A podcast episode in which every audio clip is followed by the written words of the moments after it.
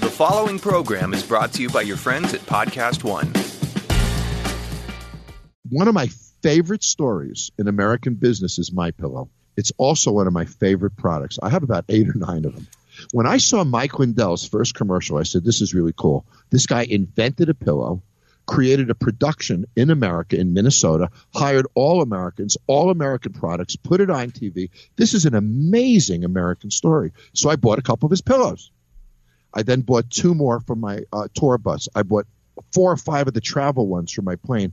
I have my pillows everywhere, and I even have one in my wardrobe box that travels with me on set. No matter what hotel I stay in, I have my my pillow.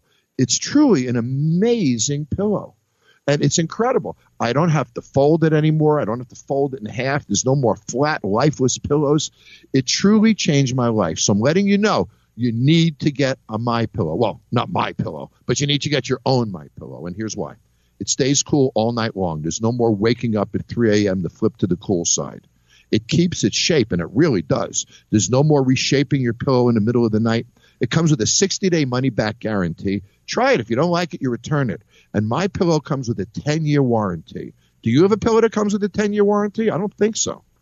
You can toss a my pillow in your washer and dryer and it's like new again. Try doing that with your pillow and see what happens. And KC, the best part of it is it's made in America. So I'm endorsing this, buddy. If you get a my pillow, I know you will love it. So everybody should go to mypillow.com click on a buy one get one free special and use code TAFFER and you'll get one free pillow when you buy one at regular price plus shipping. Take advantage of their best offer. Go to mypillow.com, click on buy one get one free special and enter promo code TAFFER. I know you'll be happy you did.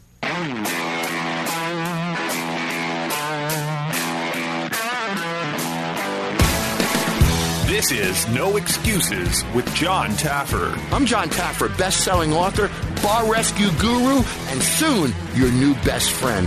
I've got a lot of shit for us to talk about, so stop making excuses and let's get started because this gets real right now. All the way from the studios at Podcast One, here's John Taffer.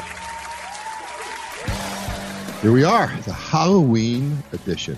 You didn't realize that, Casey. This is our Halloween edition of my No Excuses podcast with John Taffer. Great to be here, everybody. Before we even get going, make sure you hit the subscribe button at Apple Podcast or go to podcastone.com or the Podcast One app, and you'll get your new episodes automatically. Every Monday night, you wake up every Tuesday morning, and whammo, there they are. This has been a great week for me, and this week I have a good friend of mine, Rick Harrison, who you all know from the television show Pawn Stars which was one of the most successful television reality shows of all time. I think Rick's up to 200 and 500 and some odd episodes in 10 years. And Rick is a good friend of mine, lives here in Las Vegas, and has a fascinating background uh, in the pawn business and other businesses before he even did uh, the television show Pawn Stars. So we have Rick here today. We have great audience calls. And, and uh, Casey, this last week might have been one of the greatest weeks ever in my career. Really? One, you know, I'm partners in uh, the Frey Ranch Distillery in Fallon, Nevada. And if any of you don't know what that is, our, our bourbon comes out this spring. We're pretty excited about it. It's been aging four years. We have about 2,900 barrels of bourbon aging in our uh, barrel house. And we're really excited. Our Frey Ranch bourbon just got tested. It got rated really well by all the whiskey masters.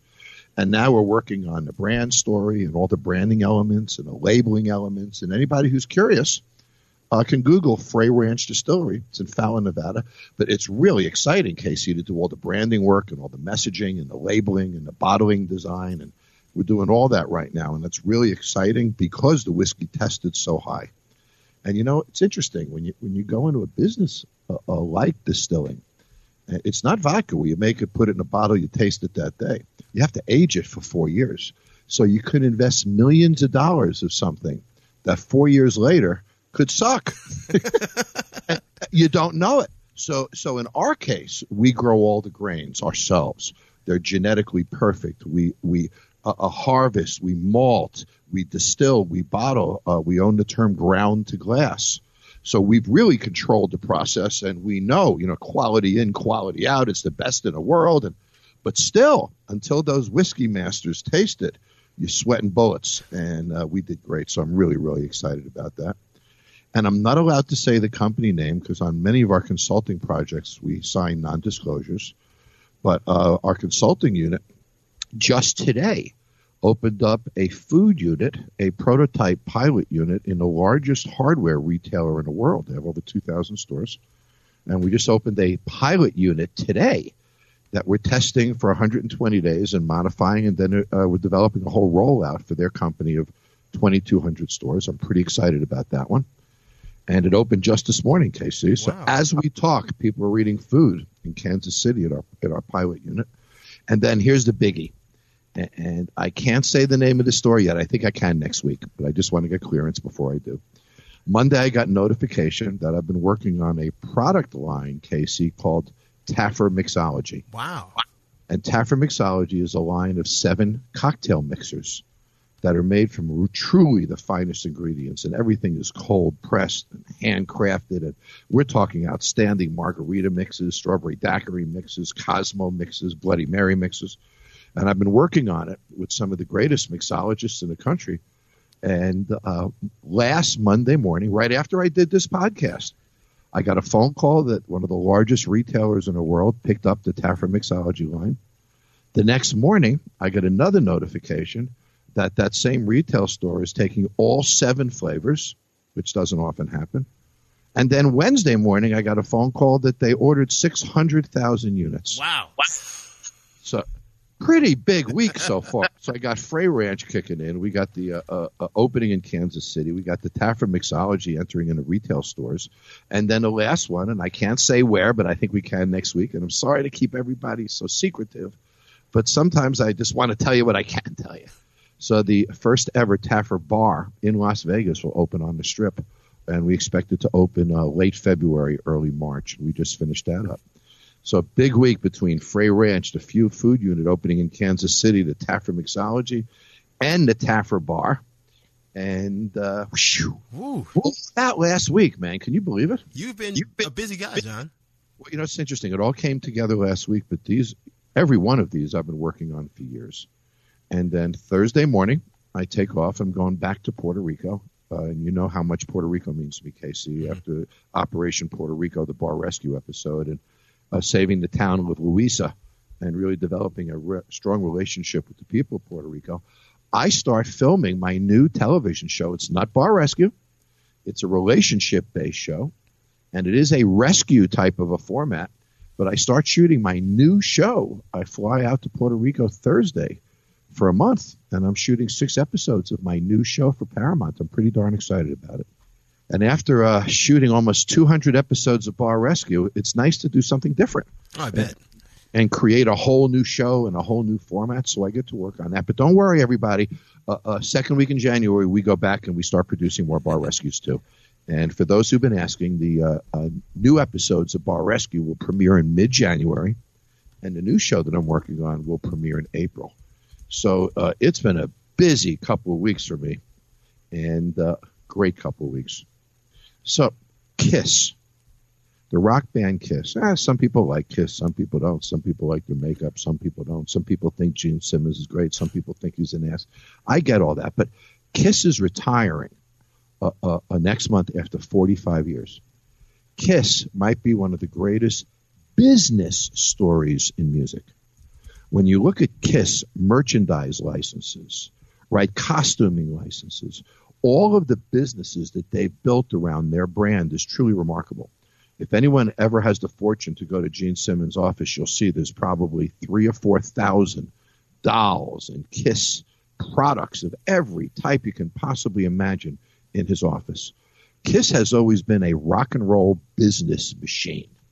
And it's incredible some may argue they're not musically the greatest band in the world, they're the greatest musicians, and some people argue they have a gimmick with all their makeup and their act. But you know what? When it comes to branding, execution of brand, being true to their brand, learning how to exploit their brand, merchandise their brand, profit from their band. And these guys have sold probably more T-shirts and action figures and dolls than anybody, but never did, were they ever perceived as a sellout.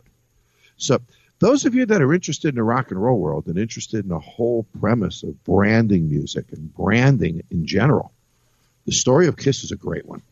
the band, the branding, the imagery, the brand messaging, the consistency, and the business model that they created. Uh, uh, uh, I think that's why Kiss is so wealthy and why they've kept their brand so relevant for all these years is because they're out there in so many ways. So I suggest that every student of marketing and branding and merchandising take a hard look at the KISS brand mm-hmm. and what they've created over these years because it's pretty remarkable. But we're going to be saying goodbye to them on stage, I guess, Casey. Yeah. But yeah. We're going to be seeing Kiss merchandise and things that look and feel like Kiss for a long, long time. And, and actually, John, on their on their Twitter, they just announced that they have their final tour ever, the end of the road tour, and those tickets go on sale tomorrow. Tomorrow, and I think they're starting in Vancouver, right? Mm-hmm. Yep. Great opportunity to see not only a great band, but an amazing set of business people who really took the whole premise of rock and roll branding to the next level. And, you know, speaking of rock and roll branding, a dear, dear friend of mine, Joe Kaminkow, who uh, uh, we work together, Joe is, is a, a licensing a genius. And Joe just introduced the first ever Beatles pinball machine. It was released last week. The Beatles have never done anything like this before. It took them years and years and years to get it done. And it's the most expensive pinball machine ever sold. And it's a Beatles pinball machine. And, and those of you interested should Google it online. It's the highest technology, coolest pinball machine of all time, and probably the most expensive uh, uh, license in the pinball community in history because one does not get the Beatles brand very inexpensively. So my hat's off to my buddy Joe Kaminkow on landing uh, the Beatles pinball machine. That's pretty exciting. So, you know, when you think about all the value of all these things that, in history, uh, uh, uh, one of the most valuable pieces of Hollywood memorabilia, I think, in my opinion, and I'm not sure if that's the case today so much, but it was for many years, were the ruby slippers from The Wizard of Oz. You remember those, Casey? Oh, yeah. She clicked her heels together. A lot of people don't know this. Those were stolen from the Judy Garland Museum 13 years ago. So somebody did a snatch and run and actually took off with the ruby slippers, stole stole the suckers. Well, 13 years later, they found them, and uh, uh, so so I thought this would make you feel good. The slippers are back on their way to the Smithsonian where they belong. It's interesting. The whole memorabilia world is fascinating, and today, you know, memorabilia is produced. They make three or four of something for a movie so that they can auction them off when they're finished. It's an unbelievable profit center. And I read in the newspaper the other day that, that Manson, of course, who died this past year, the horrible serial murderer, maybe one of the greatest, human, worst human beings who's ever lived on this planet. Manson died this year, and apparently his nephew sold his toe tag, his personal effects, and his bone ashes to the Mob Museum in Las Vegas. So, if anybody wants to see Manson's toe tag, come to the greatest destination in the world, the entertainment capital of the world, Las Vegas, because we got it. Can you believe it? Somebody actually sold and bought his toe tag. Why, why do all the strange things like that end up in Vegas? Uh, I'm not quite sure about that, but there's pretty wonderful things here in Vegas yeah. too. But right there, there is an amazing collection of things here in Vegas. There's one is a human exhibit, which is a human body sliced really thin, and you can see every slice of your body. And of course, but there's really cool things here, like the Titanic exhibit and a lot of other things. All right, you're sitting home, Casey. You're relaxing in your Florida home. It's a beautiful afternoon. Maybe you're watching a little Sunday football, and you hear this huge crash. You get up and you run into your kitchen or whatever room of the house the crash is, and there's this huge hole in your roof. Oh no! And 15 pound ham sitting on your floor. Where did that ham come from? Well, that's what they're trying to figure out because what I just described actually happened in Florida. A 15 pound ham crashed into somebody's house, and they called it, quote, a big old hunk of mysterious ham fell on my roof. and, and, and, so no airplane is accepting responsibility for it, and, but but you know a flying ham reminds me of the old joke: "Good thing elephants don't fly," right? So, Casey, did you know that right now, today, according to U.S. labor statistics, there are more jobs out there than people to fill them? Really? Isn't that scary? It is. Finding people is really, really difficult. That's why it's so important to find the right person. But where do you find that individual? You know, you can post a job on a job board and hope the right person will find your job. But think about it. How often do you hang out on job boards? Don't leave finding someone great to chance when you can post your job in a place with, where people really go every day to make their connections, grow their career, and discover job opportunities. And that's LinkedIn. Most LinkedIn members haven't recently visited the job boards, but nine out of 10 members are open to new opportunities. And with 70% of the U.S. workforce on LinkedIn, posting on LinkedIn is the best way to get your job opportunity in front of more of the right people people who are qualified for your role and ready for something new. It's the best way to find a person that'll really help you grow your business. And why every 10 seconds a new hire is made on LinkedIn? Because they're connecting great jobs with great people. So hurry to linkedin.com slash Taffer and get $50 off your first job post. That's linkedin.com slash Taffer to get $50 off your first job post. linkedin.com slash Taffer. Terms and conditions apply. Mashable.com is a fun website, and they, and they uh, uh, uh, uh I hit it often because you, don't find many things that are going to change or inspire your life on Mashable.com, but you can find a lot of funny things. And I found a great piece that they did on bizarre foods that came out this year and how the industry of, of uh, food production is really strange. So there's a couple of them in this article that I thought are pretty interesting. One was volcano crispy chicken chips. And this was tested out by Taco Bell, and these were spicy triangular fried chicken chips. And they tried it in Knoxville. Uh, uh, chicken chips didn't work. So then they went and they tried the naked chicken chalupa. And Taco Bell, about a week later, tested that, and that didn't work out. So then they turned it into a, a chicken shell later on. But they did naked chicken chips right? The chip version of naked chicken chalupa. They tried it that way, and that didn't work. Then they tried uh, uh, uh, these, uh, uh, uh, every other version of this fried chicken that you can imagine, and everyone failed.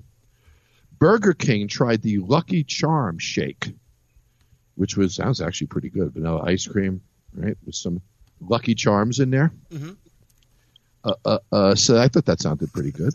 And then McDonald's released minion themed food toys in Singapore, which was minion shaped potatoes, spicy chicken nuggets, and this and that. Then uh, Taco Bell, I think, takes the lead for innovative, strange food items. But KFC offered a $20,000 meteor shaped zinger chicken sandwich on their website. Unbelievable. I'm, I wonder how many of those they sold. Taco Bell introduced a firecracker burrito and that actually did pretty well. It has pop rocks in it, like the candy, so it pops in your mouth as you're eating it. And then finally, Taco Bell introduced the uh, egg taco, which is an eggshell, which is actually sort of a cool idea. Rather than the carbs, you wrap your uh, taco in, in a eggshell. Oh, I do that. Yeah, I yeah. that. And then tenth and the last one, oh no, there's a couple more. They listed was the Kit Kat quesadilla, chocolate quesadilla, which actually doesn't sound too bad. KFC, this is a killer. I love this one. KFC gave away 100 fried chicken scented bath bombs in Japan. You know those toilet cookies that, that you hang in urinals and yeah. stuff? So they actually created a toilet bowl fried chicken. So when you walk into the bathroom, it smells like chi- fried chicken, which I'm guessing is better than the other smells that you, you typically would find in the bathroom, including those minty smells and all of that. Maybe you leave wanting some more fried chicken. But do not eat it, right? Do not eat it. Years ago in Bar Rescue, there was an episode where we installed this urinal game, and I forget what it was called, but that had targets in the urinal, and you peed. And as you peed, you got a higher score if you hit the targets correctly. And it was something like, you know, aim that hose or something. but uh, uh, uh, people bought it. People bought it. Okay, in the Rick and Morty's Szechuan sauce. McDonald's gave away a, a Szechuan sauce. And lastly, but least, Tim Horton, which is a very popular donut chain, sort of the Dunkin' Donuts of Canada, did a zesty buffalo, a buffalo wing coffee drink. In two stores, of course, they tried it in Buffalo and it failed. Oh, the buffalo wing coffee just wasn't such a great idea. That sounds horrible, John. So a good friend of mine, David Wells, who's a New York Yankee, and they, uh, uh, people may know David Wells. He pitched one of the last, I think, the last perfect game ever pitched by the Yankees uh, uh, years ago. David has a whiskey, and there's a bottle sitting on my desk called Screwball, which is the pitch that he used to throw, and the whiskey is peanut butter flavored whiskey. Now, you think about it, say, "Oh, that's a interesting thing. I want to taste that. But uh, uh, those of you who are interested in new kind of whiskey should try David's product, and I have no involvement in it. It's a really peanut butter flavored whiskey. So uh, maybe he should try to sell it to Taco Bell because they seem a very likely buyer of things like that. All right, last but not least, I got to talk about my buddy Elon Musk again. So now uh, uh, the SEC is investigating his production numbers for Tesla. What happened is this poor guy went on television, smoked a joint on television, talked about cannabis, made a comment about taking his company private, and you know violated something that I believe is one of the most important things when you take investor money, which is public trust. The words that he said, the things that he did, caused the stock to tumble. Then questioned whether he'll be able to stay in a company or not, which made the stock tumble more. And, you know now he says his tweet is uh, uh, which cost him and the company apparently twenty million dollars each, was worth it. Which, if you're a shareholder in a company and that stock is down that much, how would you feel if he said it was worth it? Meanwhile, your investment's down thirty percent. So I find it interesting. And Oracle founder Larry Ellison has disclosed that he has a huge stake in Tesla. It's almost unwinding a little. Short sellers are suing Tesla because uh, uh, it's it's because uh, uh they're disappointed with the stock performance. And Gene Munster says if Tesla CEO Elon Musk didn't mess it up, the stock would be over four hundred dollars today. So every Tesla investor can say two things. They can say that their CEO who runs their company and manages their investment is a genius and he's aggressive. Look what he's achieved with SpaceX. Look what he's achieved with Tesla, the Tesla home battery system. I mean, the guy is a freaking genius. There's no question about it. But you know, that type of a mind is a very independent thinker, obviously not a very controlled thinker, and you get the good with the bad. And it reminds me of a quick story. I remember very years ago, Casey, and I'm going to close on this one, buddy.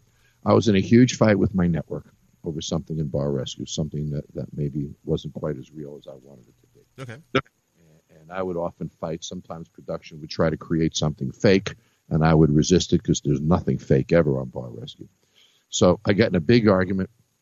The show gets shut down as it did three times, and I'm on the phone with the vice president of my network, which was then Spike. And she says to me, you know, why are you so difficult in this regard? And I made a comment, you know, you hired a lion, and then when I roar, you don't like it. You don't get one without the other. And with Musk, with the genius, comes loose lips.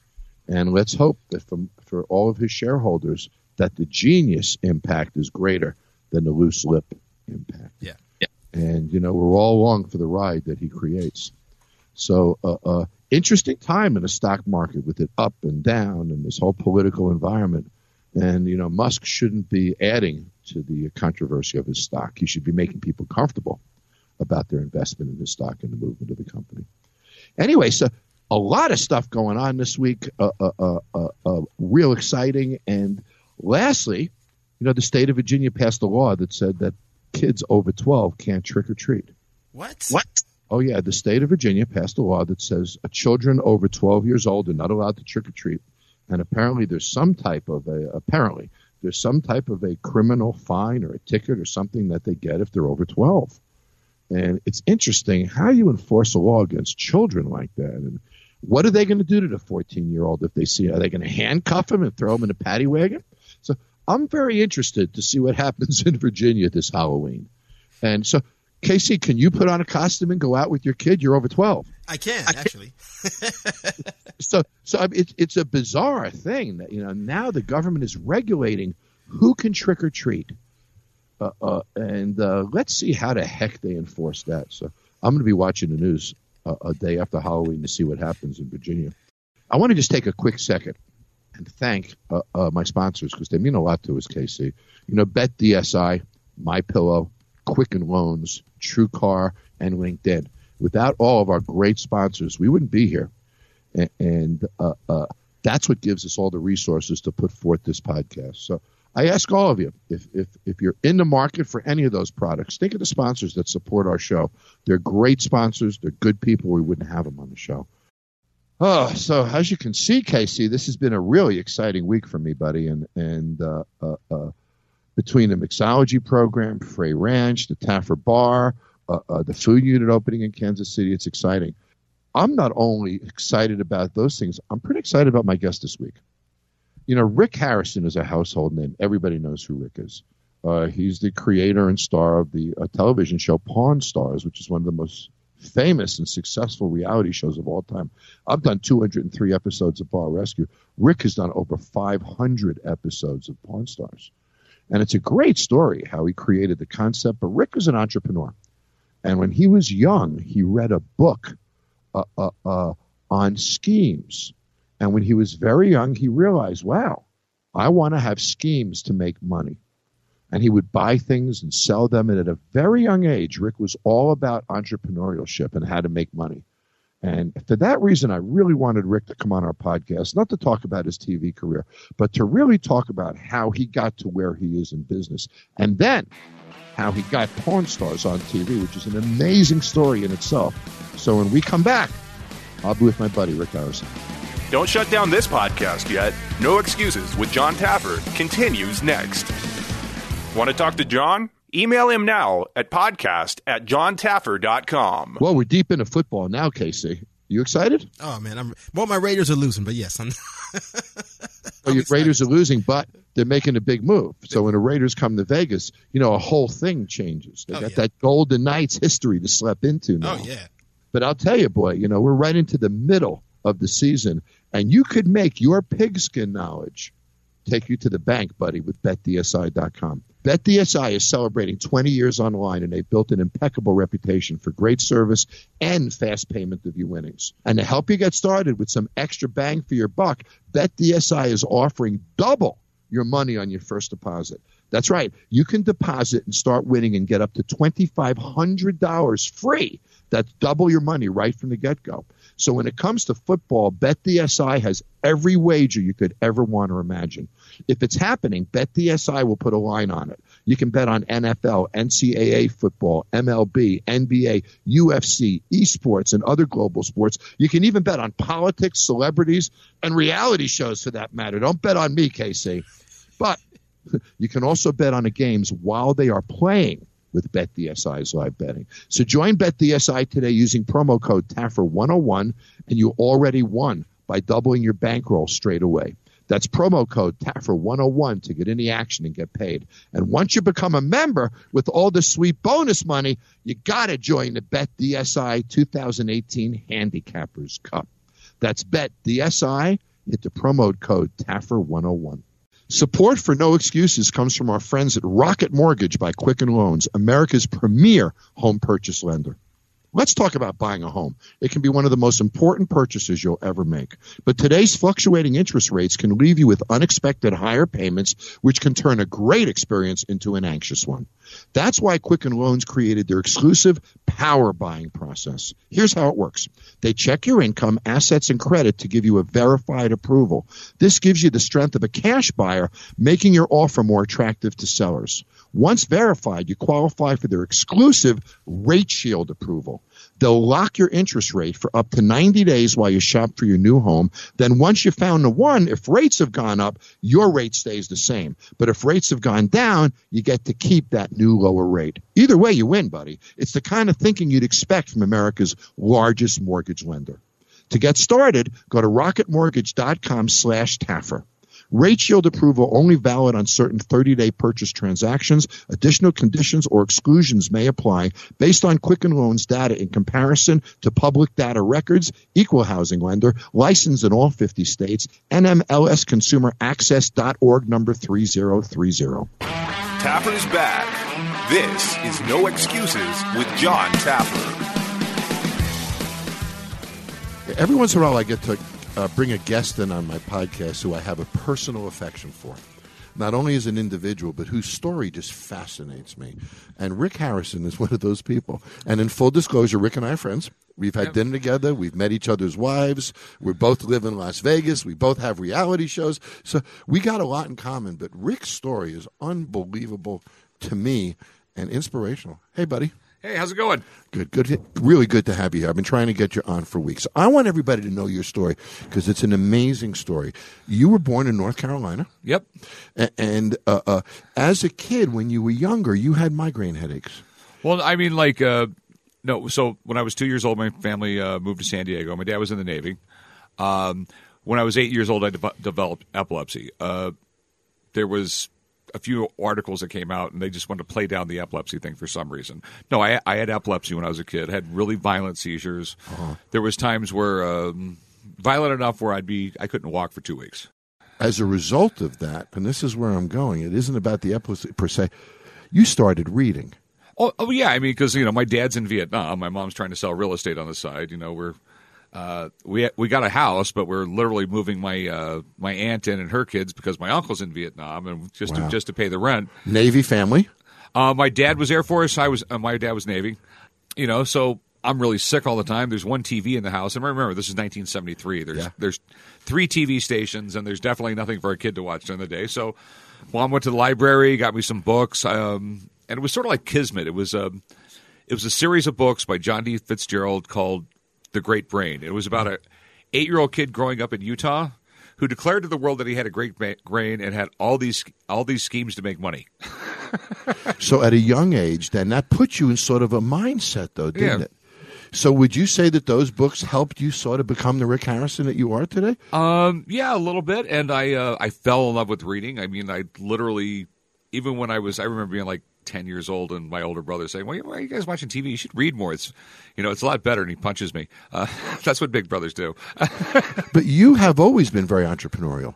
I mean, you'll get into new deals, new opportunities. Yeah, you've yeah. got you've got the restaurant that I know of. You have other business things that you do. oh yeah, I have a publishing company, a production company. I got the punch. I'll, I mean, um, I you think that goes back to those books when you were a little I- boy? maybe it does. I mean, I just, uh, I mean, I just always believed in the philosophy. You know, find a hole the market and fill it. I mean, one of the, you know, here's here's a few little things. For example, when my son uh, was born, my ex-wife, uh, you know, she calls me up when he's born and like goes, um, "I was just watching Oprah, and they got these really cool baby bottles for infants. Will you order me two of them?" And I'm going like, "Hold, on a second. Is this this a new episode of Oprah?" She's going, "Yeah, yeah." and you're a new mom, first kid, and you like these bottles so much you want to order them right away.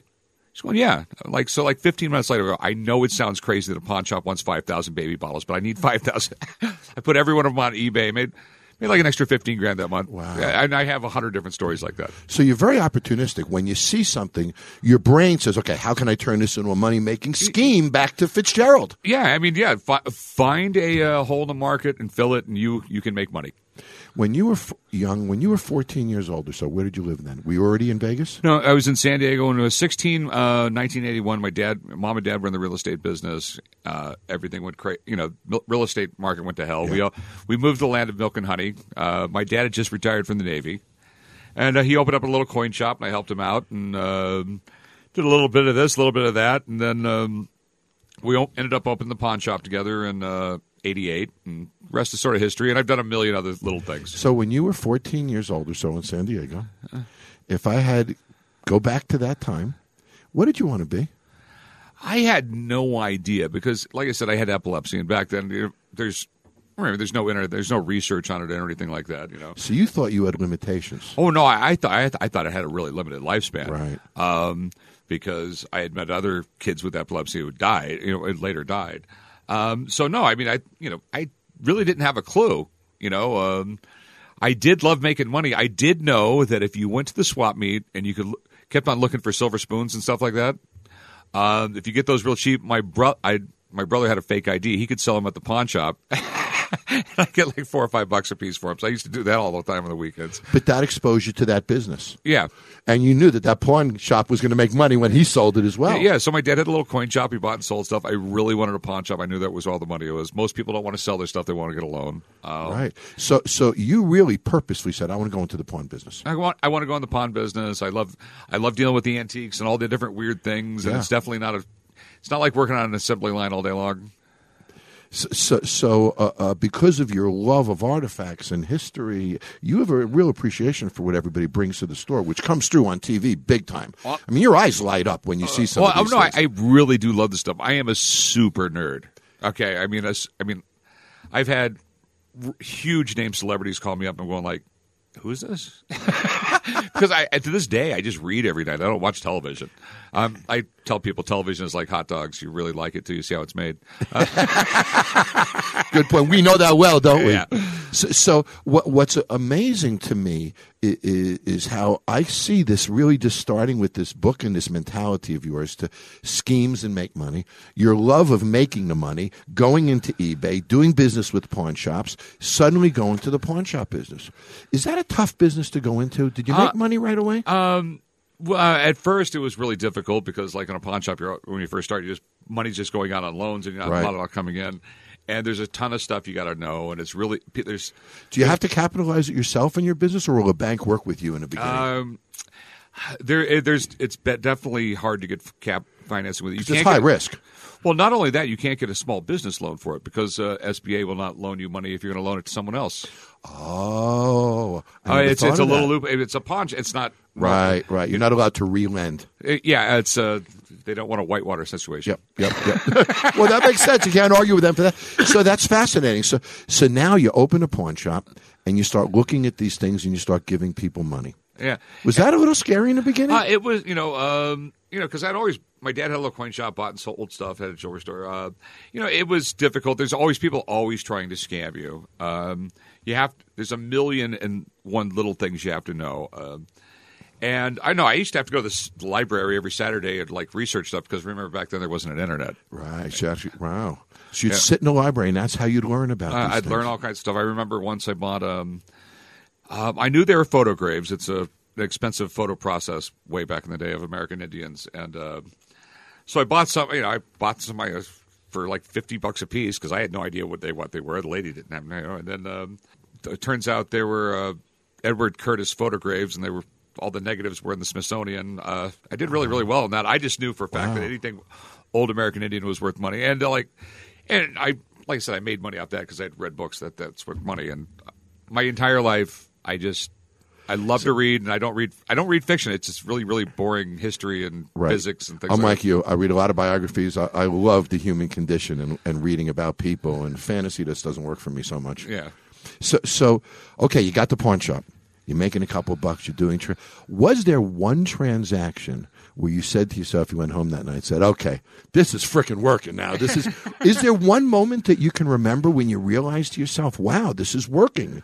Um, yeah, it was. Uh, it was. You know, I remember when uh, you know because from the get go, I mean, there was like you take all the big pawn shops in this town anyway. They're owned by massive chains. Uh, like EZCORP's got like a thousand Right. uh, stores. Cash Yep. America's got like a thousand. stores. I couldn't compete against Walmart, so I had to be Tiffany's. Right. Yeah, and uh, I remember. But you had a good location. Yeah, yeah, and I remember uh, uh, the problem. One thing that I knew I was so much better than all the other people is when a guy came in with a 1930s. Um, now I'm having a German camera. Uh, Uh, uh, Leica. yeah, Leica. Yeah, Yeah, Hasselblad. a 1930s Leica, Yep. uh, great shape and everything like that. Yeah, you know, we wanted to borrow a thousand bucks. I'm saying, yeah, yeah, no problem. He goes, I just been to four pawn shops, and they said they don't take these things. But you saw the money.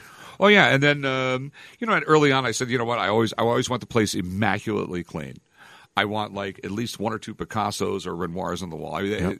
This is going to be different than any other pawn shop. So you positioned yourself. It was very strategic, actually. Yeah, Did you realize you were being strategic back then? I, I, I, I wanted to be better than the rest. I wanted pe- people walk to my pawn shop. They knew what I was. They knew I was honest. They knew what I was doing, um, and uh, in the end, that's why I, was just so much better than all the other ones. I knew what I was doing, and I had a better play. You know. also, you became an expert, respected. So people know if they had something, they should bring it to you. Yeah. Because you know you you have the knowledge base to give. You know what the hell is this, Rick? Yeah. You know I went to you with with some stuff that I found, and, and you know your answers and, and and knowledge is remarkable. So why would I bring it to anyone else? It makes no sense. you know, and I knew from the beginning, be super honest with all your customers because in the end, because if the, the day you rip somebody off, you know, through six degrees of separation, almost everybody on the planet know you're don't do business with this guy. If you're really, really honest with them, that's only like two degrees of separation. but you know, so, if, yeah, it's just a fact of life. No, but be super honest with your customers and be straightforward with with everybody. And um, And I like that in Pawn Stars. I like when you know, something. This is appraised at twelve thousand dollars. Well, I want twelve thousand dollars. I got to make money. So I mean, You, you're really honest with them and saying, you know, I'm, if I get to twelve, great. But you know, so you, you do expose, you know, that I'm going to make money. This is how much money I need yeah, to I mean, make. it, it's it's just you know, it's very very simple. I mean, it's a very transparent. Yeah, and uh, hopefully I teach a few people about capitalism because our current school system teaches nothing about it. Besides that, it's evil. Yeah, I agree with you. It's it's uh, uh, uh, we're working on a TV special on capitalism with Cavuto right now, which we'll, we'll talk about. But I completely agree with you, Rick. They're taught how to be dependent. They're, they're taught how to have a certain entitlement. Yeah. But you and I knew we had to make our own money. We knew that growing Yeah. up. We had to make this happen for ourselves. I got a couple of questions that I've always wanted to ask you over the years. Sure. Uh, I uh, I've I- had the honor of meeting your dad. I've had the honor of meeting Corey and your family. And, and was there a transaction in the early days of the pawn shop where you said to yourself, "Holy shit, did I blow this"? Were Oh, there oh, any yeah. rude awakenings? Oh no, there was plenty of them. Uh, I'd love to hear one story. Oh, of it's where- like in the early '90s. There was some. Uh, I think they started doing it in Hong Kong. They were taking uh, like 1970s Rolexes. Okay, they take the movement out, put it on aftermarket dial, aftermarket hands, and then make an 18 karat gold case. Oh, literally! I mean, they're literally twenty five hundred dollars into this twenty twenty thousand. I mean, this isn't just some cheap little fake. They're twenty five hundred dollars into. and it's gold. and it's gold. It's everything. So you pop open the back. Oh yeah, it's all Rolex. Okay, and then find out that that's the only part that's Rolex. And yeah, I know. So I got burned on uh, six of those over the course of a month. You know, and it cost me like fifty grand. Wow. Uh, when I that no, but uh, you live and you learn, and like uh, you know, like nowadays, I, I explain to all the guys that work for me. Go through everything. Is this right? This right? Is one thing's wrong? There's a problem. Right, that one thing takes it down. You know, we all love you, dad. You know, oh, he was did. he was an amazing guy. He really was, and and I, I've often wondered, you know, having his life, and I know he loved his cars. Yeah.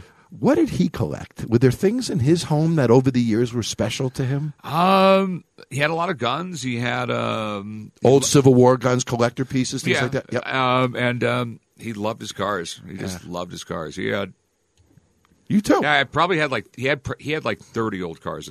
Really? Yeah, the, Did he tinker with them and play with them himself? I tinkered with him, and played with him some himself. Most of the work he had done, but he loved to drive like his old cars. I mean, I can't tell you how many times he I got a phone call saying, "You got to come pick me up. The car's broke down." so, so if I were to walk in your house, Uh-huh. which which you've invited me, but I haven't had a chance to do it yet, what are the things that you're most proud of that come from your love of artifacts and things? Okay, so like my uh, the favorite thing I the big thing I collect I collect um, I collect books, and I generally prefer the ones that were banned by the Catholic Church. so I, I have Yep. I have uh, a ton of books that were literally you would have been burned at the stake for owning. Controversial. Yeah, Uh, yeah, so I had I have uh, a lot of books on alchemy. Hmm. Um, I have uh, like uh, the Theatrum Chemicum Britannicum. The first that was the first uh, alchemy book written in English because Wow. back in the 1600s it just wasn't profitable to write print a book print a book in English because if you were educated you spoke Latin and you spoke French. Right. So most printers would print it in Latin or French. That way they could sell it to all of Europe, not just England.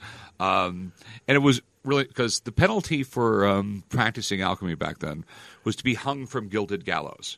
Because the treasury, they didn't understand physics or chemistry really, so they thought if you could manufacture gold, all the gold, the uh, treasury would be worthless. So uh, that's why it was illegal. Um, so this is, I mean, it's a 300 page book and it's entirely written in prose to get around the laws. Because like uh, if the man is of sulfur and the woman is of mercury, through hot, passionate love, they create a golden child. wow, And the fascinating. enti- the entire books are written like that. I have um, the Elixir Vital from 1602. It has all the formulas for immortality. wow. so how's that working out? Uh, uh, the author's dead. Uh, but I have a ton of weird stuff. I have like I have some maps of the island of California in my house. So your books are real important. Your maps are important. Yeah. You have a gun collection too. What's that? You have a gun collection as well. You love Uh, historic weapons, right? Oh yeah, I have um, a lot of guns. I just, uh, as a matter of fact, uh, I just bought two 1697 cannons. Wow. Yeah. So you love something that has a story connected to it. It's got to have a story. Everyone loves a story. I mean, like if you take any really expensive antique, you know, something that sells at Christie's for a million dollars, you're buying the story. Right. That's right. And who owned it previously and where it's been. And, who- and how it was made and why it was made and where you know it's uh, it's always that story. okay, let's go to Pawn Stars. So you open a pawn shop. You're doing well. You and your family's making money. Things are going well. And uh, when did you get this idea that you wanted to be on TV? Okay, so uh, really early, not just probably like five or six years after I opened the pawn shop, I got this great idea to put world famous on the side of the on the side of the building. And people would say, "Oh, why is it world famous?" I say because it says so on the side of the building. In small print, it said soon to. yeah, and then um, and like uh, like I said, I was way different than the other pawn shops. You know, I uh, I had Super Bowl rings in there, I had Picasso's on the wall, so I kept on getting lo- uh, like you know national news stories about me and things like that. And um, because, for lack of a better term, I always was a media whore. Yep. You told me that before. You love so, so, but you had an interesting business that would get you in front of the media. Yeah, so I uh, like 14 years ago, I'm thinking like, you know, I should give me one of these reality shows. If I get a season or two, it'd be great for business. And I kept on. I for four years, I kept on pitching the show. I think I, would- um, I pitched it to 17 different production companies. What was the original name of Pawn Stars? Uh, there was God like Vegas Pawn. There was there was a bunch of different ones. Actually, an intern at Left Field Pictures actually came up with the uh, term Pawn Stars. It's a great name. Yeah. It's one of the best names on TV. And uh, my, we had the highest rated premiere ever in the in the history of History Channel. And I really truly that believe that's because people were going through their cable guide and thought it said something else. But they looked, Yeah, they looked and, and, and you kept them. Because what a lot of people don't know is in the television world, uh, Rick and I are rated by quarter hours. And they look at our show in quarter hours. So your new Pawn Stars is an hour long. So if the first quarter hour has a lot of viewers, but the last quarter hour doesn't, then we didn't do a good job creating compelling television. So, so when you look at, at a television show, uh, uh, uh, you have to keep people for the entire show. They can't tune in and tune out. So even though they thought it was something else, they stayed. yeah, they stayed. And you wound up being the number one show on a network. I ended up being the number one show on cable there for uh, right around a year, and um, now I'm and to this day I'm still on the air, and I got a, I'm on in 150 countries, 38 languages. Wow. So what Rick's show is actually called in the television business is a tent pole show. And it's called the tent pole show because his pole holds up the whole freaking network sometimes. and I could say that my show is the same on my network. That you know the two of us have just dominated. If you go to History Channel, how many hours a week are you on sometimes? Um, there has been times where uh, I remember once I was 22 percent of their programming for the entire week. Yeah, I've been at that too with the, with Yeah. the Sunday marathons, and you have marathon. So, what's amazing about television is that when you watch Rick Harrison, Chumley, Corey, when you watch them again and again, and watch an episode you've already watched, and people are watching you two, three, four, five times, that isn't about the television show. That's about Rick. That's about the relationship that you've created with the audience. I love watching it, buddy. I watch it all the time, and, and you're my friend. And I'll watch episode I've watched again and again because I love the interaction. You've connected with America. Well, it's powerful. Well, well, I think people love to learn. They really, truly do. They just don't want to hear it from a professor. They want to hear it from their uncle. But but I've heard it all. I saw the show, and I'm watching it again, and I know what the artifact is. But it's still fun to watch you, and it's fun to watch your interactions. You know, w- with Corey and a fan. In any event, you know, my just hats off to you because people don't know. Getting on TV is one thing. Staying on TV is another.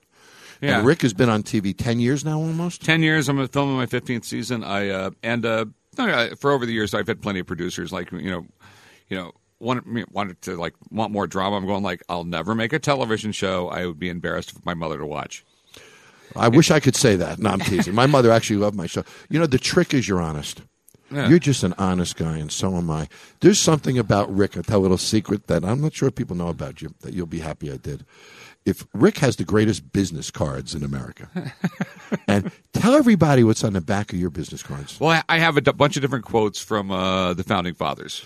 And every card is different because I have a few of them from over the years. Yeah. So it's not one quote that he prints on 500 cards. He actually has identified founding fathers quotes. Yeah. And you got a bunch of them on your cards. But yeah, like uh, like there's Geor I have one, like one that says George Mason. Uh, he, he's the father of the Bill of Rights, and uh, and it's a great quote from him. It's like so.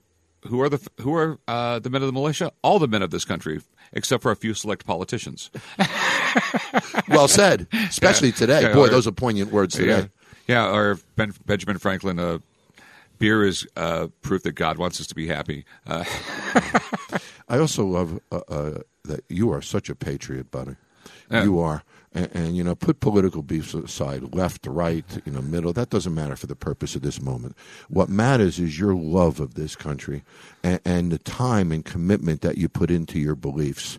Yeah. It, it's it's wonderful, buddy. And, Yeah. and more people need to be civic minded like you. Get involved, speak their mind, speak Yeah. up, do it respectfully.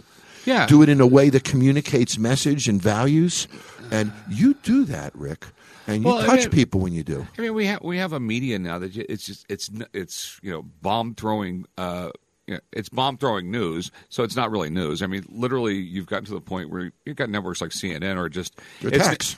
Um, I, I, I literally I, I believe the National Enquirer before I believe CNN anymore. Um, no, I mean it's there. You can be civil. I mean, I, you know, I uh, you know, I, I spoke at CPAC. I don't think I said one bad thing about Democrats. I just I put the facts out there whether we need to educate children more about about business, about capitalism, about Who how can this, argue with that? um, yeah, I mean, uh, I, you know, I also I go out to high schools and like they give me, you know, I talk to, I talk to, you know, I go to troubled high schools and I speak, um, and I explain to them, hey, you guys want to be ballers? Because I talk to them. I worked in a pawn shop my whole life. I can talk to people. You know how to be a tough guy when you want to be. Yeah, and I just say, hey, you guys want to be a ball? You want the cool car? You want the cool pad? You want all this other stuff? Don't do drugs. Get a good education. Don't have kids out of wedlock. You just re- reduced your p- chances of being in, in poverty by 95%. Three things. Okay, and like the second I say, well, don't have kids out of wedlock, it's like, oh my, you know, I literally, you see the school administrators freaking out. There's not a problem with that. Okay, Right. so, you know, if you are a single parent, you, you are going to be you're going to be broke. You're going to be You're poor. cutting one of your legs off, so to speak. Yeah, you I- are. yeah. uh, You um, now you have basically half the money to raise a kid, and it's uh, and half the time to get your life together. okay. And um, I explain that whether you're a young man or a young woman, either way, you're going to be completely broke. Because if you're a young man, trust me, they will eventually get you for child support. It will be taken out of every paycheck you get for the next 20 years. Okay, and um, your child is going to have a much tougher life without both parents in the house. And, and you send that message consistently all the time. It's important, Rick. And, and what people don't know is all the time that you put into to this cause of yours and to try to to help the values of our country. And buddy, I love you for that. Yeah. You Well, know, thanks for having me, man. I, I mean, no, it's. Uh, I have one more question for you.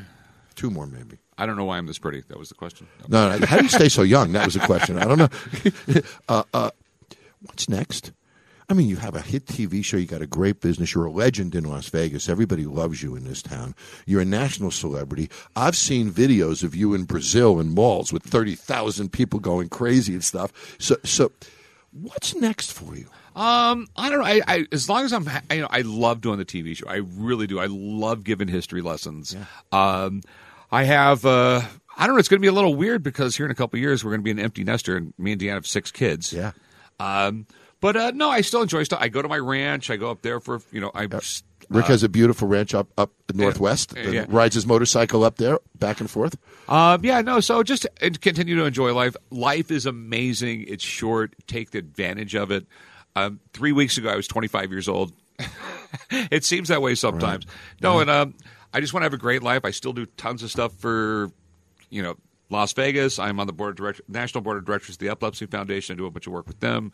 I do a bunch of different charity work. I it uh, it's going to buy me a better place in hell. And Your, uh, your work with Epilepsy Foundation is really important. Is there a website address that you can give It's, it's everybody? epilepsy.com. Um, and every year I have uh, uh, one of the biggest motorcycle runs in Nevada, and uh, we we raise money for the Epilepsy Foundation. And the money I raise in Nevada stays in Nevada. Uh, it pays everything from doctor visits to kids for their medication. Um, no, I just um, I I love life. I love this country. This really is the greatest place in the world to live. In the, in the history of the world, that, that this time right now in history, the United States is the greatest place in the world to live. right today. Right okay, now. I, I've been everywhere. I've I've I've been to, I've been to India. I've been to all over Europe. I've been all over Asia, and all you want to do is come and home. they, and they all want to come here. I'm with you. You know, I was reading a statistic on Varney the other day that that uh, 879,000 small business apps were filed last quarter. Yeah. I mean, this is boom town today. Well, well- and, you know, this is the time that we should all be jumping forward and stuff. Rick, what would you say to that 14 year old boy, 16 year old boy, who has his version of some something holding him back and is worried that he might not live as long? What would you say to that Well, I mean, kid that inspired you to be so successful? Don't give up. You know what? I mean, uh, F everybody else. Just you, you can do it. Yeah.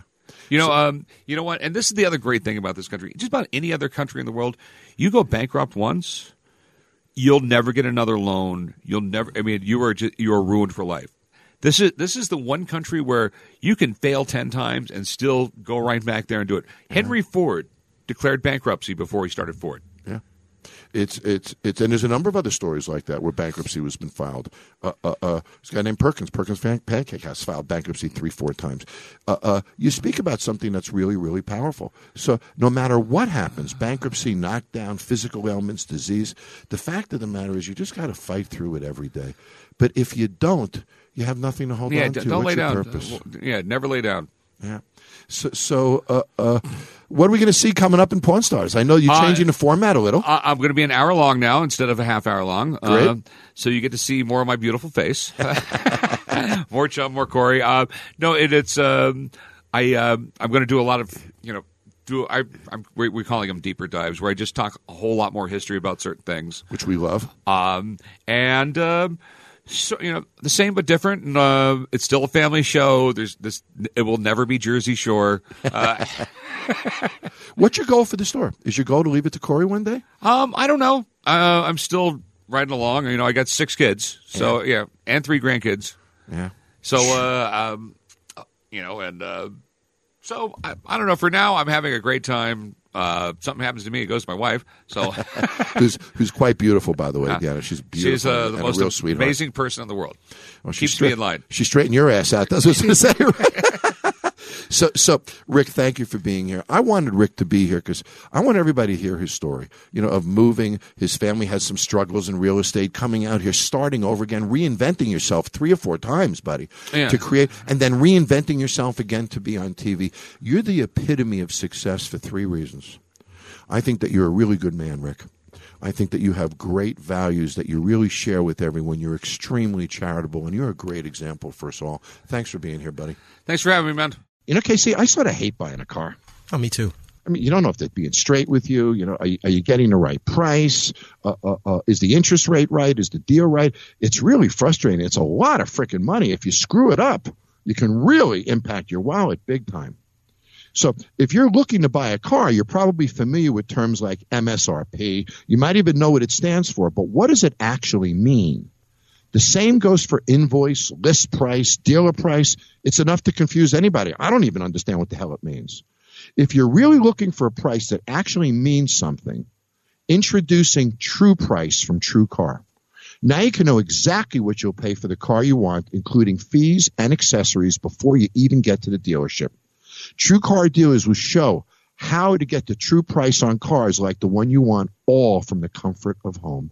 And how do you know if your true price is a great price? Because TrueCar shows you what other people paid for the same car that you want. And your certified dealers know this, so they set their true price competitively so that they can win your business. So when you're ready to buy a new or a used car, visit TrueCar to enjoy a more confident car buying experience. Some features not available in all states. Speaking of good people, Shut buddy, I think it's time for my favorite part of No Excuses. Shut Call it the segment. Uh, you know it. So this part of the show is where I talk to you, and I'd love to talk to all of you. I love to hear your opinions, what you have to say. I love when you challenge me. So if you'd like to be on the show, just send an email to podcast at johntaffer.com. That's podcast at johntaffer.com. And KC or Corey, our producer, will get in touch with you. We'll set you up. You'll be on the show. And we can talk. And not only can we talk, but everybody you get to listen to you. So, so I really hope you send me an email today because the more callers, uh, uh, the better. It is my favorite part of the show. So, KC, who- who we got, buddy? John, we've got uh, Aaron and Jeff from Ohio on the line. They are small business owners who could really use your help and expertise. Hey, guys, how are you? Good. Good. What business are you in? John, we are uh, we're in the manufacturing business. Um, we make uh, aftermarket accessories for the ATVs and side by sides, which are like those Polaris RZR, like Yep. dune buggy looking vehicles. That's an active market. Sales are up in that category, aren't they? Yeah, yeah. We're it's definitely turning into a uh, a big business uh, where we're having trouble since we do everything in house. You know, all the way from the engineering to the manufacturing to the sales. You know, we're just having our biggest problems is getting funding from the banks. You know, with the you know having enough line of credit to keep enough products in stock to hit all of the uh, you know the to, when somebody calls they want the products tomorrow. I get it. You are in, in a capital intensive business. It takes you time to engineer it. That's time and money. Then you have to go buy the materials. You have to produce it. You have to have enough inventory because if somebody likes your product and they call three or four times and it's not available, they'll stop calling you for the fourth or fifth time if you don't have it. So you have to have that product available, which means you have a high materials cost. That's money sitting. You have a high inventory cost. That's money sitting. You have a high mm-hmm. development cost. That's money out on payroll and engineering and all of that. You've got a lot of dollars in vested before you get a lot of money back. Is Oh, that- you're exactly right. Just with the equipment alone, we have over, we probably have around a million and a half just with facility and equipment. And then, you know, we really need to have about a million to two million dollars worth of inventory, you know, on the shelf. So you're, you're exactly right. So are you selling direct to consumers? Are you selling through dealers? Or what is your strategy? Well, right now, currently, we've done all three. We've had a, we've done our our business about seven or eight years ago used to be split up in four, four uh, categories. Like so, it was like 25% of our business was overseas, 25% was the distributors, and then 25% was to dealers directly, and then 25% was just website and retail uh, sales. And now I think the internet business over time has kind of slowed the, the distributor factor up. And we, what we loved about working with distributors was you would sell at a lot bigger discount, but the, uh, they would have, they would have the burden of the inventory, you know, stocking all the, you know, the inventory. So that was a good thing. It was worth the, it was worth the giving up more percentage. But now the dealers are just coming to us directly and wanting the products. Um, but the, but the dealers, the problem with the dealers is, is they don't have a lot of money to, to have a bunch of inventory on hand as well. So, you know, they want to kind of just buy the stuff to order, which makes, you know, uh, the, the, once again, the burden of the inventory cost is back on our shoulders. So we've been kind of toying around with the retail market, trying to get, you know, when people search on Google and, uh, other, you know, avenues on the internet to kind of think of us and, and buy from us on there. And that, once again, it takes a lot of money to make the money, you know. So uh, let me tell you a story that I think would be meaningful to you. A couple years ago, I helped a friend who was in a very similar situation to this. Uh, they were actually entering the vapor, the vape business. So they had Mhm. battery units, create, you know, machine shop, produce these products for these uh, uh, cigar-styled vaporizers. And she had a huge cost and wanted to do it in America. And you know, it was a new idea. It wasn't easy to find investors and this and that. And we put together a, what we called an equity factoring deal. And what we did is we would offer an investor 20% equity in the company, and they would provide the capital for order fulfillment. In other words, if we got received an order for $100,000 worth of or a million dollars worth of uh, product, they would write that check so that we could facilitate that product and they would be reimbursed from that receivable. So in essence, we gave out equity for credit line based upon actual sales activity. So the investor's not at risk. We're only give he's only giving money when orders come in. So they could they could be relating to inventory replenishment. They could be relating to fulfill, fulfilling particular orders that are coming in. But in essence, he only writes the check when there's a value related to that check, check either in inventory fulfillment or an inventory ordering or an ordering. And it's a really fascinating way to structure an investment. He winds up with his equity. But the debt is all short term. As the dollars come in, it goes back to him. The company still retains its traditional margin on products. It's just factoring out the receivable in essence. And it's an interesting way to structure a deal for a company like yours. Have you ever looked at something like that? No, we have not. That's uh, that. Uh, we we looked at it.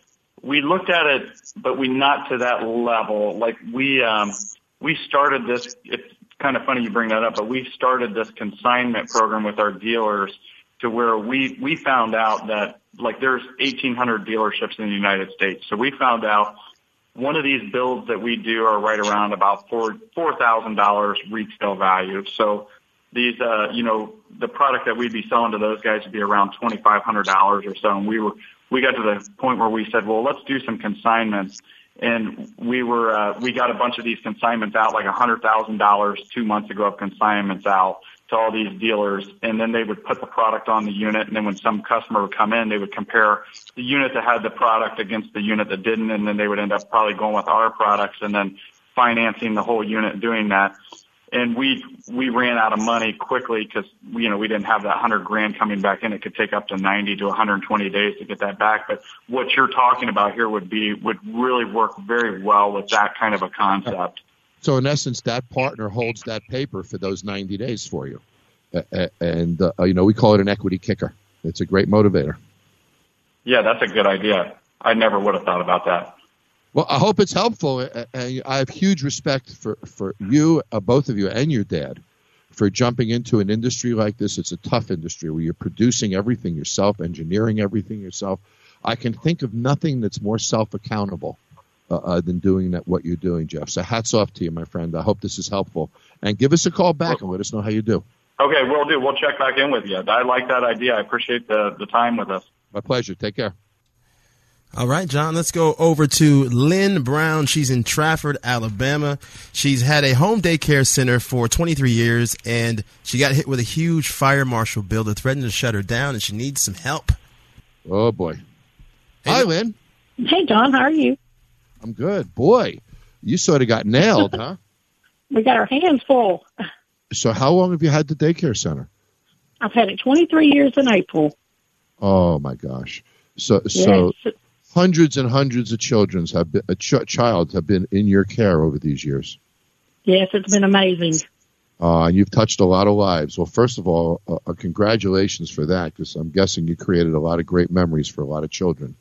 And yes, we have for us too.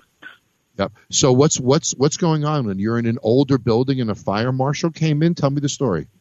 Uh, we run the daycare out of our home. I started it 23 years ago when I divorced with both of my daughters. Started it as a single mom. Uh, we target low income parents. We charge like $85 a week. That's all we charge. We provide three meals per day. We've got inspections every year. We've aced every one of them. We haven't had upgrades from the fire marshal in over 10 years. So they come in all at once and he hits us with all of these repairs that we had no idea had what come into play with the new guidelines. What kind of stuff? So they're they're giving us a couple months, or they're going to pull our license. So what kind of violations did they get you on? Well, our home it was built over 60 years ago, so we have paneling on the walls. It's been painted over the years and updated. But he says that's a fire hazard, so we've got to replace that and put in either sheetrock or paint it with fire resistant paint.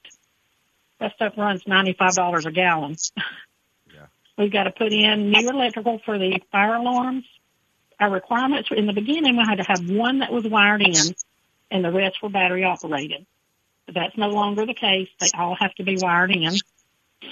And then our heating system is natural gas. We can no longer have that. It's got to be vented natural gas. So that's our three biggies right there that's probably about uh, twenty-five, thirty thousand dollars right there. Uh, the way we have figured it with some of the people we got that are volunteering, we figure no more than six thousand dollars. Wow. I mean, all we got to do is buy the equipment, and we've got volunteers that are going to put it in. Licensed electrician, all of that have volunteered to do the work. So let me ask you a question. Let me give you an idea. There's hundreds of parents who you've come through for over the years, aren't there, in your community? Correct. That you've provided them with important daycare so they could go to work. They entrusted their child to you. They stayed with you for yes. years. Child grew up and they moved on, right? Correct. I think you should do an event, and I think you should. Honey, create... let me tell you, I just did that. We've done. Fun, I've done fundraisers for the past three months, even for the entire community. What kind we of raised fundraiser? money to rebuild our community park because there's only one. That park is going in the end of December. We raised the money. We did events for the fire department. The daycare did. We raised the money they needed. So I posted an event, did a GoFundMe account, and not one single person donated. Okay, here's what I think you should do. I think you should create a new walkway for your house with bricks. And I think those bricks should have people's names on them. Oh, And I- wow. And I think you should sell a brick for $25 to previous families who have stayed at your unit, at your facility. I think you should hit Wow. local businesses. And I think you can buy a brick for 20 or $25 with your name on it. And I can then do the entire walkway at the front of your house with those bricks with everybody's names of our sponsors and supporters. That's Now, I'm not idea. going to GoFundMe. It's only $20, $25 at a time. I can send people out to sell the bricks. We can uh, involve local businesses. Would you buy one brick? Would you buy two bricks? Buy a brick to support our kids. Buy a brick to support our community. I think you could create a buy a brick program. And I just made that up. I've never heard buy a brick before. And I think that you could raise the dollars that way in a very simple sense. What do you think? Wow. I love this idea. I'm writing this down as you're telling me. That's amazing. I should have thought of that. So, so I think you can send people out little slips, buy a brick, buy a brick. You could have a big unveiling ceremony with all the sponsors, uh, and everybody who ever walks their kid in, into your home will walk past and on those bricks forever. Great idea. Give it a shot, Lynn, because it, it certainly doesn't cost you much to try, and I bet you can raise the money that way. You know, twenty, twenty-five dollars at a time. Uh, uh, I think Correct. people support you. I would do that for the for the daycare center that took care of, of my daughter and make sure that it remains for the next generation.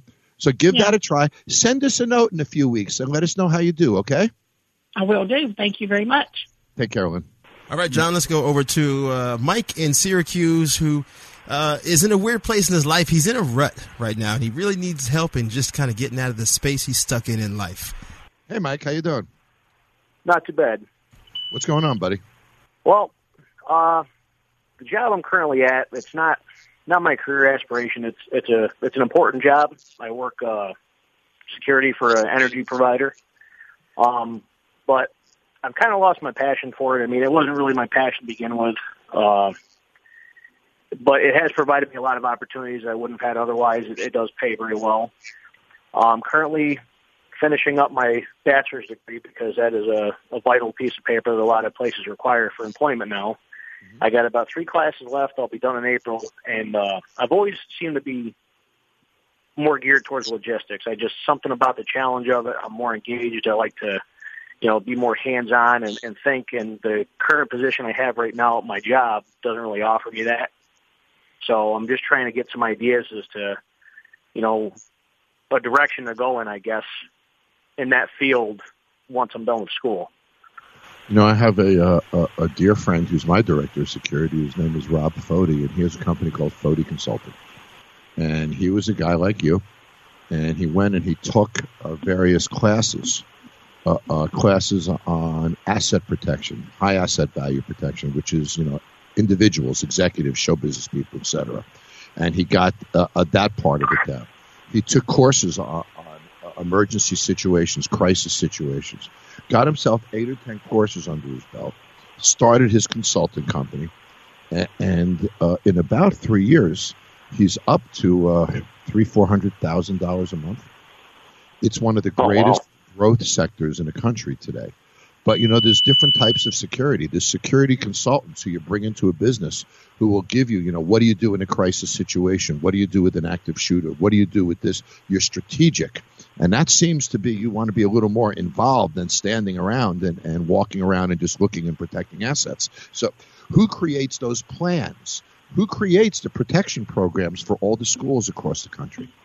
Those are consultants that have to assess those programs. Where does video go? Where does sound go? What happens on this stores? There is a whole area of security today that is strategic planning, crisis management, asset protection, living asset protection. It's a fascinating industry today. And maybe, Mike, if you enjoy, you know, logistics, planning, seeing the pieces come together, all the pieces moving at once, uh, uh, I think maybe you stay in security, but get into that more sophisticated side of the business. W- would that excite you? Yeah, I think it would. I never really thought of like a, a fusion, more or less, between the two the two areas. But I, I, I guess my point of view, just of my experience, has been just such a broad, vague view of security. I never really thought about it that in depth. Yeah, there's there's um, you know there's uh, ununiformed security that, but just the whole asset protection ability. I mean, I have to have security people around me these days. I never thought something like that would happen. Look at all the security people around Congress that's never been. Look at all the schools we have to protect now, all the churches and synagogues we have to protect now. So, you know, there's a huge opportunity for thinking security people who are consultants and create these evacuation plans, crisis management plans, and active shooter plans. Take a look at some of that because I think you might find your love of logistics and planning uh, uh, exists right in your industry. I'll have to do that. I'll have to uh, kind of poke around and see what classes you know I could pursue to to go down that path. Like I said, I, I never even really thought about that. It's really neat, and these programs are available, and they're really, really important today. So take a peek at that. That that might be an opportunity for you. Look, you, you can really save lives and make a difference with that type of strategic security work too. Yeah, I'll definitely do that. Great. Well, I hope it helps. Send me a note in a few weeks. Let me know how you did. Okay, Mike. I will do. I appreciate you having me on, John. Especially appreciate your producer reaching out to me. Well, that wraps it up for this week, buddy. Happy Halloween to everyone. You know, we've had a rough few weeks in this country. There's a lot of struggles going on and shootings, and Halloween should be a lot of fun. I know I'm looking forward to hearing that doorbell and opening the door and seeing those little kids. And I hope everybody gets a lot of smiles this Halloween because we could all use some smiles. So do me a favor, hit subscribe at Apple Podcasts, go to podcast1.com or the Podcast One app. Do it now, and you'll get your new episodes every Tuesday. Also, don't forget, I love when you call in. So please send an email to podcast at jontaffer.com, and you could be on the show with me. I also want to thank my sponsors, BetDSI, MyPillow, Quicken Loans, TrueCar, and LinkedIn. And next week's, I got a great guest, KC. I'm really excited about it from one of the most influential bands of their time, the Misfits. I have Michael Graves next week, so don't miss that. We'll see you then. Thanks for listening to No Excuses with Jon Taffer on Podcast One. Download new episodes every Tuesday here on PodcastOne.com, the Podcast One app, and at Apple Podcasts. Make sure to rate and review. Shut it down!